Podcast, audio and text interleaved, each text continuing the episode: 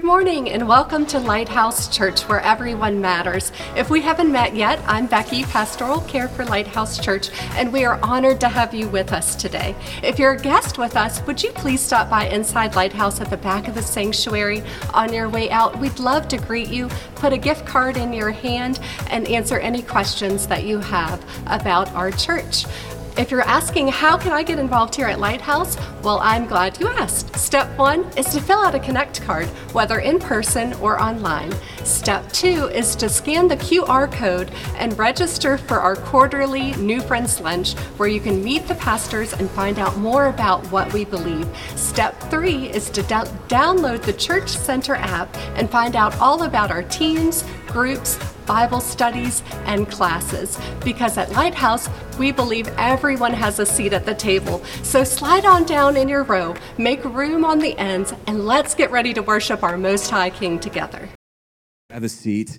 I am going to do the best that I can here to articulate what I believe the Lord has dropped down in my heart for this Sunday service. Um, our White Noise Conference was uh, incredible. It was incredible. And the only reason why it's incredible is because God shows up. Amen. The only reason why we come to church should be to encounter the love of Jesus. Let, let, just not forget that this is a building, a gathering, a meeting place. But please understand that God's heart is not to fill a building, it's to fill a people. God wants to fill a people. He's looking for vessels to pour himself into. And guess what? You're that people. But when the people of God who are filled with His Spirit come together in unity under the person of Jesus Christ, man, things begin to shake. And we begin to live in the reality of Jesus' prayer on earth as it is in heaven.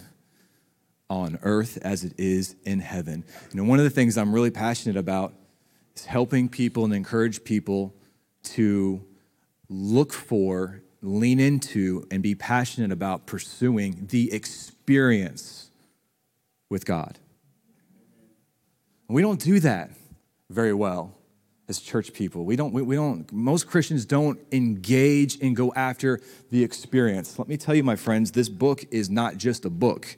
This is the written, alive word of God. And God is the same yesterday, today, and forever. And God is not sleeping. God is awake. God is not snoozing. God is engaged. He is looking to and fro into the earth, looking to where he can land his presence. He's looking for a place. He's looking looking for a people that will host him. This book is alive.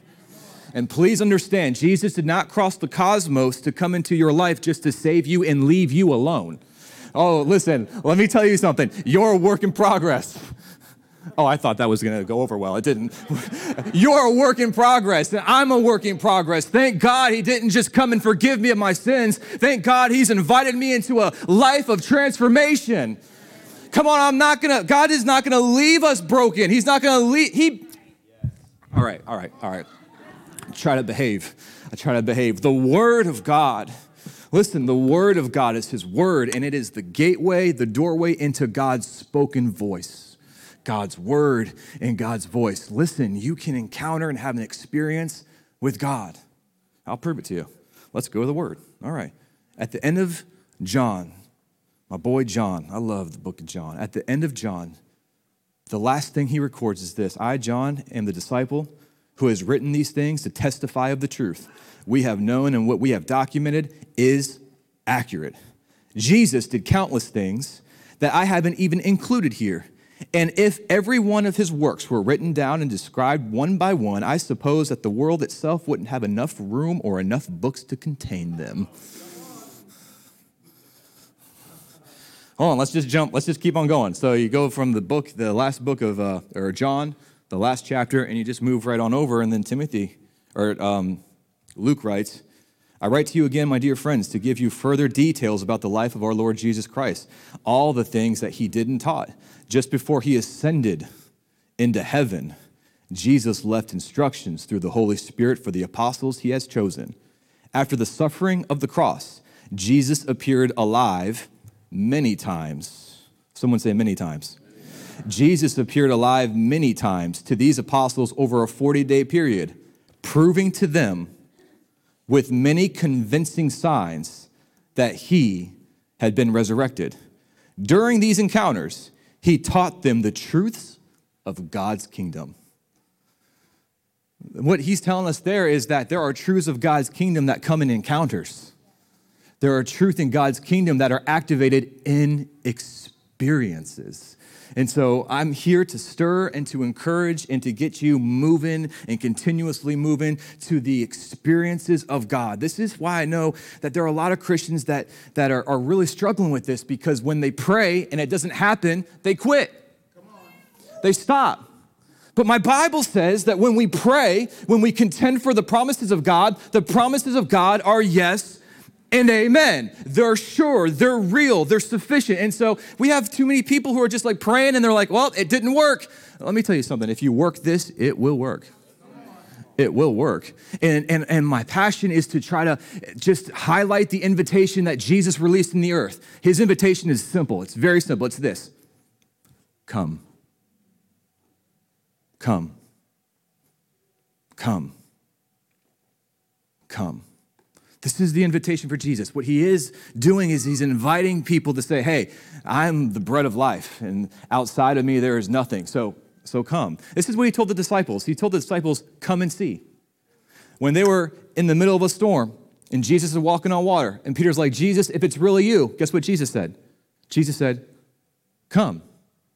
Come. He didn't give him a pep talk, he just said, he said, Come, because Jesus invites us into a engaging life and experience with the presence of Jesus. He's not interested in religion, he's interested in relationship. And I don't know any relationship that does not have experience. If you're not if you're in a relationship with someone and you're not experiencing them, you're not in a relationship. I'm married to my wife, and we have lots of experiences. Okay, that worked better in first service too. and they're awesome. But it's because we have an ongoing relationship. And in the middle of relationship, there are experiences. And if you would open up your heart and get rid of some of the tradition and, uh, and walk into truth, you would begin to experience the power and the presence of Jesus in your life, working in you and through you. This is the thing that Jesus died for. He did not die so that you could just survive and drift and get into heaven one day. He died so that you could be called into this experience and be transformed into his image and into his likeness. This is an experience. All right, let's get into the word. John chapter 17, 13. So let me give you some context here. In John chapter 16, Jesus is talking to his disciples and beginning to lay the, the framework and the reality of his destiny.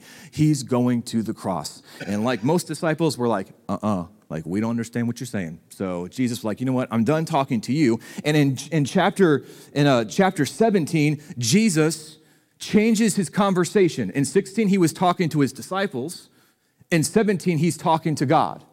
Okay? So that's going to help us understand who he's talking to here. He is talking to God, and it's important to note that he is doing it in front of his disciples. John 17, why? Because he's experienced. All right, cool. John 17, 13, I'm coming to you now, but I say these things while I'm still in the world, so that they may have a full measure of my joy with them. Them, they, the disciples. I have given them, the disciples, your word and the world has hated them. For they are not of the world any more than I am of the world. Let me read that one more time. For they, the disciples, are not of the world any more than I, Jesus, am of the world. This is where it gets really messy. Verse 15 My prayer is not that you take them out of the world but that you protect them from the evil one. They are not of the world, even as I'm not of it. Sanctify them by the truth, and the word is true. As you sent, check this, as you sent me, who is Jesus talking to right now? The Father. As, look, as you sent me into the world, now I am sending them. For I then for them I sanctify myself that they may too truly be sanctified. There, this is some bold stuff.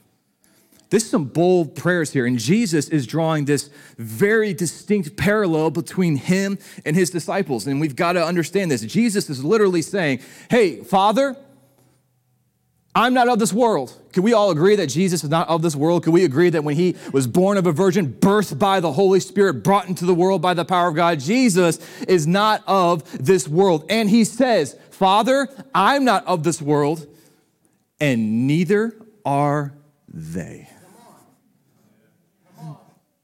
He draws a parallel. Neither are they. Sanctify them by the truth, for your word is true. Now, he says, Father, as you sent me, now I'm sending them. Man, I, listen. Jesus is saying, Father, how did, how did the Father send Jesus? Father, as you're sending me, now I'm sending them. All right, jump over to Acts chapter 16. Real quick, real quick, real quick. We're just going to read a lot of scripture. Is that okay? It's way better than me just rambling. So, Acts chapter 16. I'm going to connect these two passages together and then we're going to go home and take a nap. Acts chapter 16. Let me read this the segment of the story here. One day, on our way to the place of prayer, a slave girl ran into us, and she was a psychic, and with her fortune telling, made a lot of money for the people who owned her. She started following Paul around, calling everyone's attention to us by yelling out, These men, these men here are working for the Most High God. They're laying out the road of salvation for you. She did this for a number of days until Paul finally got annoyed with her and turned and commanded the spirit that possessed her out in the name of Jesus Christ. Get out of her. And it was gone just like that. Verse 19 When her owners saw that their lucrative little business was suddenly bankrupt, they went after Paul and Silas. They roughed them up and dragged them into the market square. Then the police arrested them and pulled them into a court and began to accuse them. These men are disturbing the peace. They're dangerous Jews, agitators. They're subverting our Roman law and order. By this time, the crowd had turned into a restless mob out for blood. The judge went along with the mob, had Paul and Silas' clothes ripped off, and ordered a public beating. And after beating them black, black and blue, they threw them into a jail, telling the jailkeeper to put them under heavy guard so that they would by no chance escape. He did just that. He threw them into the maximum security cell of the jail and clamped their legs in irons. Along about midnight, Paul and Silas were praying and singing hymns to God. The other prisoners couldn't believe their ears. Then, without warning, a huge earthquake was released. The jailhouse began to shake and tremble, and every door flew open, and the prisoners were loosed. Startled from his sleep, the jailer saw that the doors had swung wide open on their hinges assuming that all the prisoners had escaped, he pulled out his sword to take his own life. And Paul yelled and stopped him and said, Stay your sword. Nobody has run away. The jailer got his torch out and ran outside. Badly shaken, he collapsed in front of Paul and he said, Sir, how must I be saved? How must I be saved? We like how many of you guys have ever heard that story before? Y'all ever heard that story preached before? I've been to church quite a lot, and I've heard that story preached hundreds and hundreds of times. And most people, at least the ones that I've heard, they like to camp out around the along uh, around 25, verse 25, about the midnight hour. It's an easy preach, right? Uh, it's an easy preach. We start talking about the, you know, how symbolic the midnight hour is, like in your darkest emotional state at the midnight hour. You know, that's your worst end at the midnight hour. At your well, and I'm like, look, it's the midnight. It doesn't need to get any darker than that. We should all be sleeping at the midnight hour. Shoot, I need my sleep at the midnight hour. We talk about all this stuff, and then they say, and they began to sing praises and hymns to God that God would set them free. Then all of a sudden, God answered their prayers and began to shake things, and everyone was set free. And the church goes wild, and we're like, yeah. And we talk about and we preach about, and there's probably some element to this, but we talk about and we preach about how this story is about God breaking you out, breaking you out of the prison, breaking you out of your jail, breaking out of the things that are binding you, and breaking you out of the things that are keeping you. And all that is good because there are other scriptures that would proclaim that and teach that. But in this context, if this story was about a breakout, then why did everyone stay in? Why'd everybody stay in? If this thing is about a breakout, Paul, this the, the jailer comes out, he's like, obviously everyone's gone. The jail's open, the chains are off. And do you know that there are people in the prison that are not Paul and Silas that probably belong there? That are looking for ways to get out? And so it's obvious, of course, nobody's here. Who is hanging around in this place? Nobody. And we preach about the breakout, but if you read the whole story, nobody leaves. And I'll tell you why. You wanna know why? Good, I'll tell you why. Because the story is not about breaking out, the story is about God breaking in. This story is about God breaking in. Let's go back to our previous, I'm getting excited. Back into John. Jesus says, I'm not breaking you out of this world. Listen, Jesus says to the Father, they are like me. They are not of the world, like me. And just like me, the way you sent me, I'm sending them. Jesus did not save you so that you could escape prisons and get and, and, just and just fly by the seat of your pants and just hope that one day maybe you get to heaven. Jesus took you out from darkness into light. Man, it's getting hot. It's getting hot. Excuse me. It's getting hot in here. Jesus did break you out of some things. He broke you out of darkness and he put you into light. He broke you out of hopelessness and he introduced to you hope. He broke you out of doubt and introduced to you faith. He broke you out of hopelessness and brought in hope. He broke you out of sickness and offered healing. He broke you out of depression and gave you joy. Yes, he broke you out, my friends, but he's not breaking you out of this world. He broke you out of darkness and He placed you into light so that you could go back into darkness. Yeah, yeah, yeah, yeah, yeah, yeah, yeah. See, this is an experience. Let's go back to the very beginning. This is an experience. Jesus is saying, Come, come. I did the hard work. Now I need to send you back in. Come. This is what Jesus is saying. This is what it looks like to be a Christian. Come, come, come. You come, come. Sometimes Jesus got to get in your seat and grab your arm. And he's going to do this. He's going to do this until you can learn to walk for yourself. See, God's a, he's a shepherd. He's a good father. So he'll hold on to you as long as he has to. But then he's going to say, no, no, come, come, come. Learn to walk on your own two feet. Learn to walk with your own faith. Learn to prophesy and declare the word. Come on. We're going to go up to the mountains. We're going to go, we're going to do some things. There, I brought you out of darkness. I put you in the light. But brother, we're going back into darkness again. I'll, fo- I'll if you follow me, I'll lead you. Come, come, come on. Let's go to the valley. Let's go down in here in the mess. Come on, I'll lead you. I lead you. I know it's a struggle. I know it's tough, but we're not leaving. We got work to be done. Come, come. This is an experience with Jesus. Thank you. That's what he's saying. He's saying, Come, come, come, come, come, come. See, the reason why I'm so, I have so much hope is, I'll be honest with you, like, who wants to go back into darkness?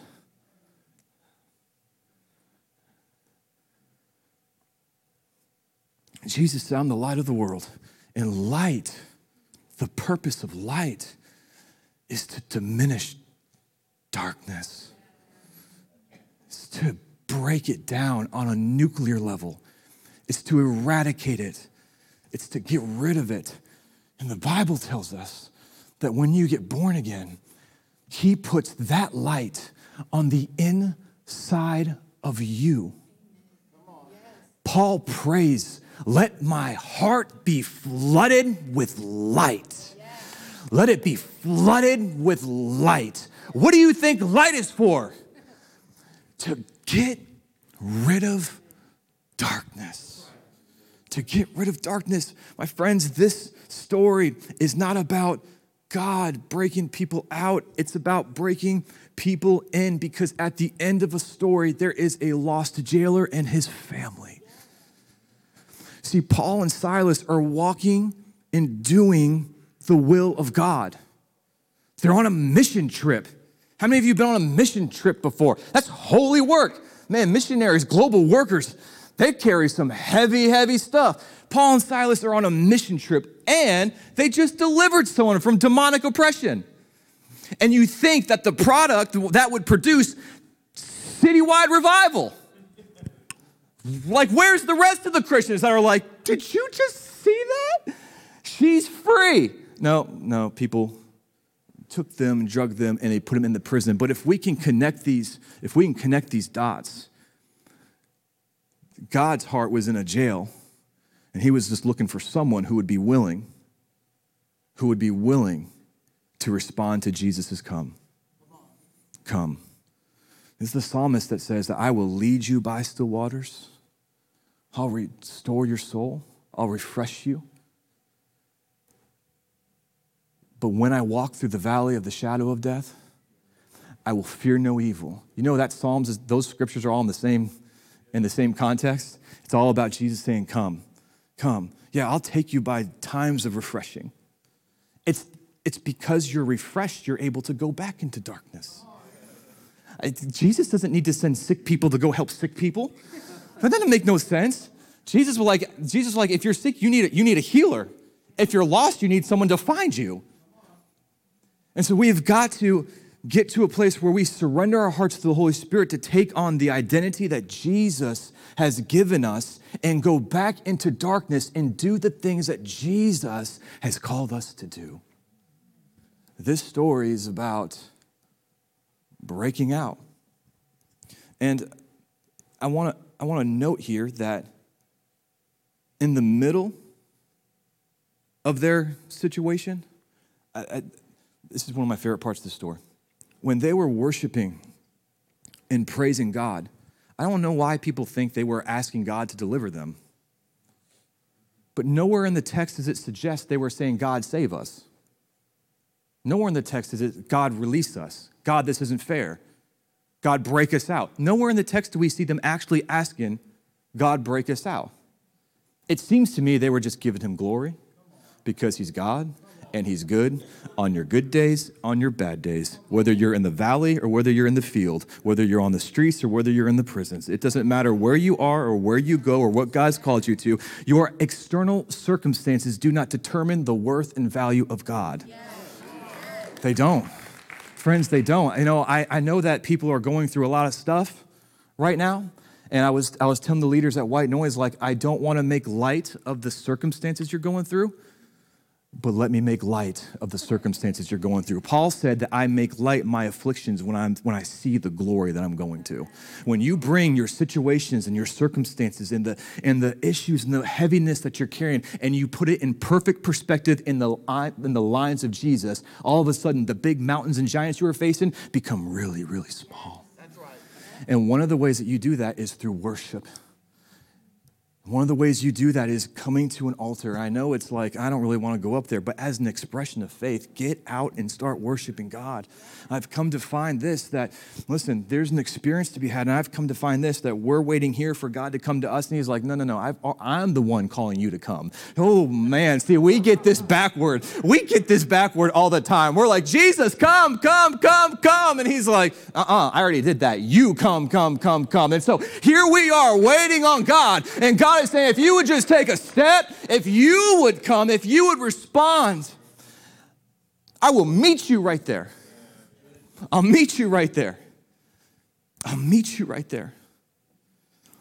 Can I have some, can Olivia come up or someone come up and do some music for me? I have, there are two people I felt like I needed to minister to this morning. The first person, the first person is the one where they made a choice like, yeah, all right, I'm going to try this. I'm going to try to take a step. And things got really hard. Have you ever been to services and you're like, all right, I'm all sold out for Jesus on Sunday? And then Monday came around. yeah. Have you ever been the person where it's like, I've tried this, I've tried this, I've tried this, and it just doesn't work? And the way you're measuring its effectiveness is based off of the external pressure in your life. And I would like to share with you that the external pressure doesn't really have anything to do whether the word is working in your life or not. I would like to encourage you with this that if you're following Jesus and things are tough, that's normal. that's normal. But I needed people to tell me, I, I just feel like maybe there's someone in here that's like, what am I doing wrong? What have I done wrong? Why isn't this working? And the conclusion, I you know, I know the conclusion because I've been there before. And the conclusion is I don't have enough faith.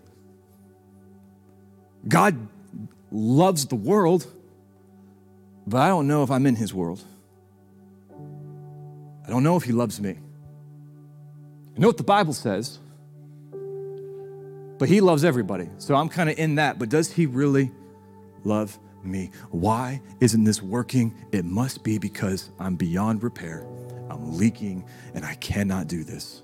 And you're ready to quit because everything around you is really tough. And I just want to encourage you and tell you listen, it's normal that external pressure would come when you make an internal decision to follow Jesus. Because listen, it starts internally and works its way externally. And so the external pressure that people seem to seem to run into when they make an internal decision is to try to keep what's internal internal. But God didn't create a pond on the inside of you, He created a river. Ponds sit, rivers flow.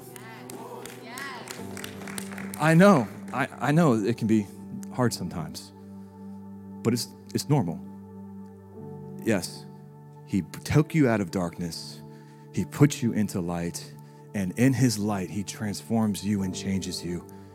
But in the light, He wants to send you back into darkness to save every single one that we can. And please, please understand that it's the goodness of God that draws people. And so allow the Lord to bless you like crazy. And stop hiding the blessing of Jesus. Stop hiding the goodness of Jesus. Stop hiding it. Stop, get back into darkness and declare, He is God, He is good, and my story is that I was broken, but now I'm not. And you know what? Guess what? Here's part of my story He is still working on me. He's still working on me. God does a perfect work. In his perfect work, he is perfecting me. Hebrews says that Jesus was a perfect sacrifice to perfect imperfect people. He's working on me. And you have said, I can't do this because I'm not perfect. No, you're not. But the one that's working on you is. And if you would just stay in sync with him, come. Come. If you would just stay in sync with him, he will continue to work. And while he's working, he will use you to kick the devil's butt. That's how good God is because he can take broken people, he can take broken people and still storm the gates of hell. So I know it's I know it's hard. Don't stop, don't quit. You can no longer use external pressure as an excuse to stay where you are. The second person I want to encourage with is the person who's like, Yeah, I am Paul and Silas. I'm in the heart of the jail. And I've been singing, I've been worshiping, I've been doing all the things and the earthquake hadn't come yet. And I'm growing tired and I'm growing weary. I know it works if I keep working it. I've been working it for a long time and it, it hasn't come yet.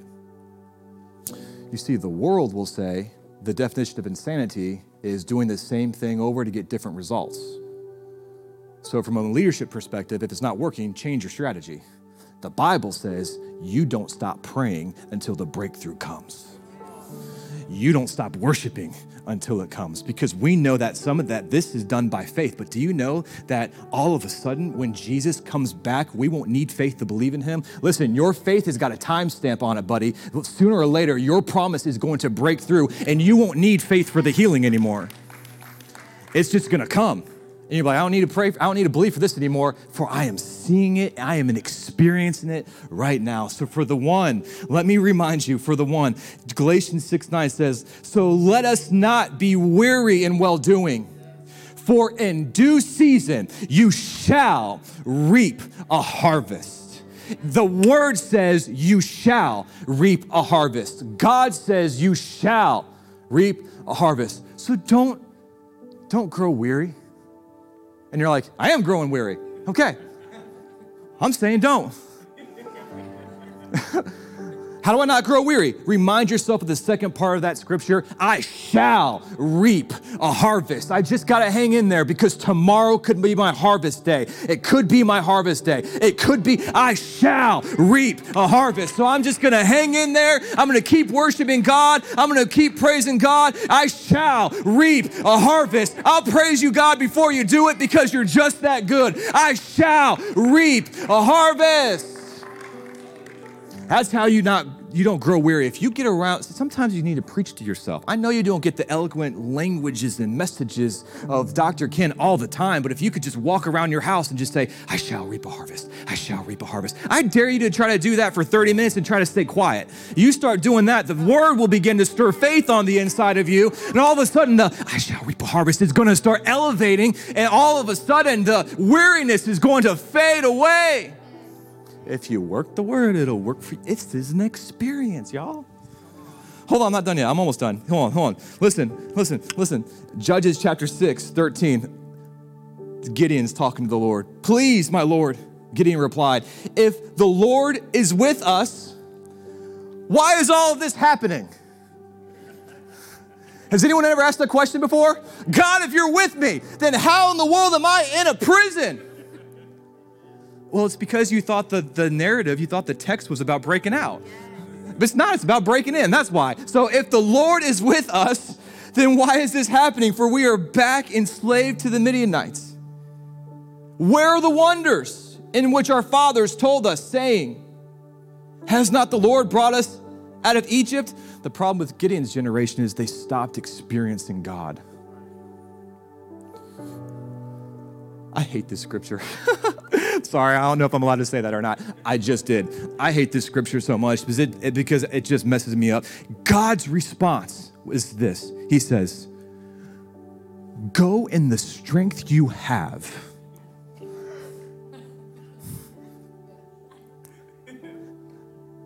Go in this. No, no, no, God, what I'm saying is, I don't have any strength. I, I don't know what you're talking about.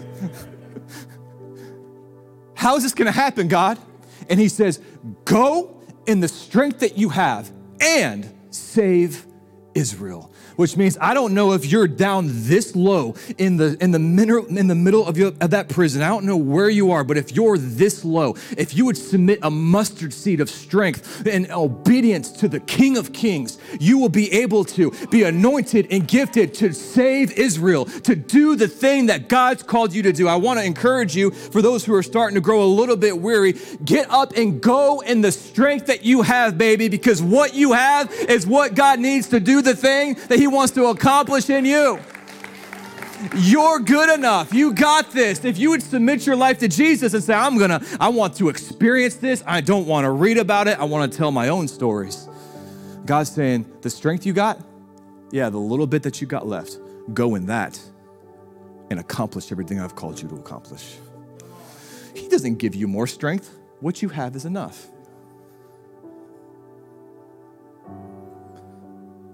Isaiah 55:10, I'll close in this. It says, For those who are growing weary, the plan is not producing, the strategy is no longer sustainable, the outcome does not outweigh the output. For those of you that are in that boat,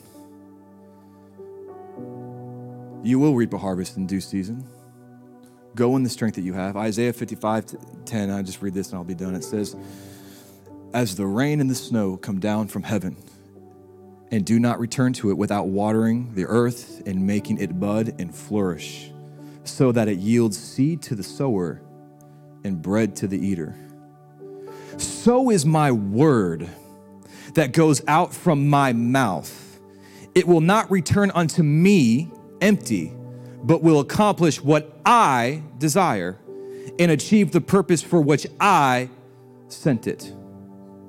So is my word that goes out of my mouth, and it will not return unto me empty, but it will accomplish what I desire. And i achieve the and it will achieve the purposes for which i sent it. That's god talking about himself quite a lot in those little scriptures. And what he's trying to say and what he's trying to encourage some of you with this morning is that the word that god sent into your heart it belong do not forget that word belongs to him and it was sent in your heart to accomplish the thing that he wants to accomplish and it will not return unto him until it has accomplished what it has accomplished.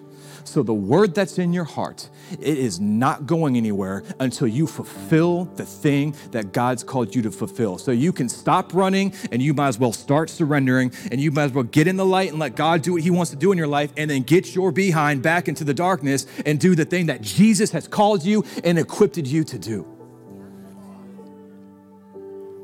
It's his word and it, will, it never returns to him until it's fulfilled the thing that he wants it to do. So, can y'all stand with me just for a minute? Thank y'all for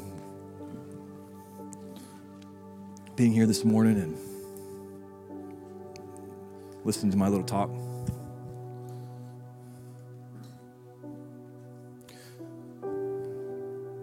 If you're the person that's like, you know, it's just getting tough, I'm ready to quit, you're not doing anything wrong, you're probably doing something right submitting your life to Jesus, you're probably doing something right. So keep on walking to Jesus. Peter got in trouble when he got his eyes off Jesus. The reason why is because the wind and the waves are not worthy of your gaze. Get your eyes off of the wind and the waves and just see Jesus, and he will he will walk you through this season. And for those of you who have said, "Yes, I'm running after his his calling." I'm running after. I've answered the come and I'm in the middle of it. You don't need more information, you just need encouragement. It's you who's saying, Pastor Jason, I know I need to pray. I'm praying. I'm just getting discouraged. I just don't know if I want to keep it up anymore. I know I need to believe in faith. I'm trying to do that just discouraged. I just don't know how much longer I can keep it up anymore. Just want to encourage you that the word that God has placed in your heart will finish its will work itself, complete itself on the inside of you and it will not return to the Lord until it's done. So keep on going. And please remember that you are not doing this for him, you're doing it with him. You're doing it with him.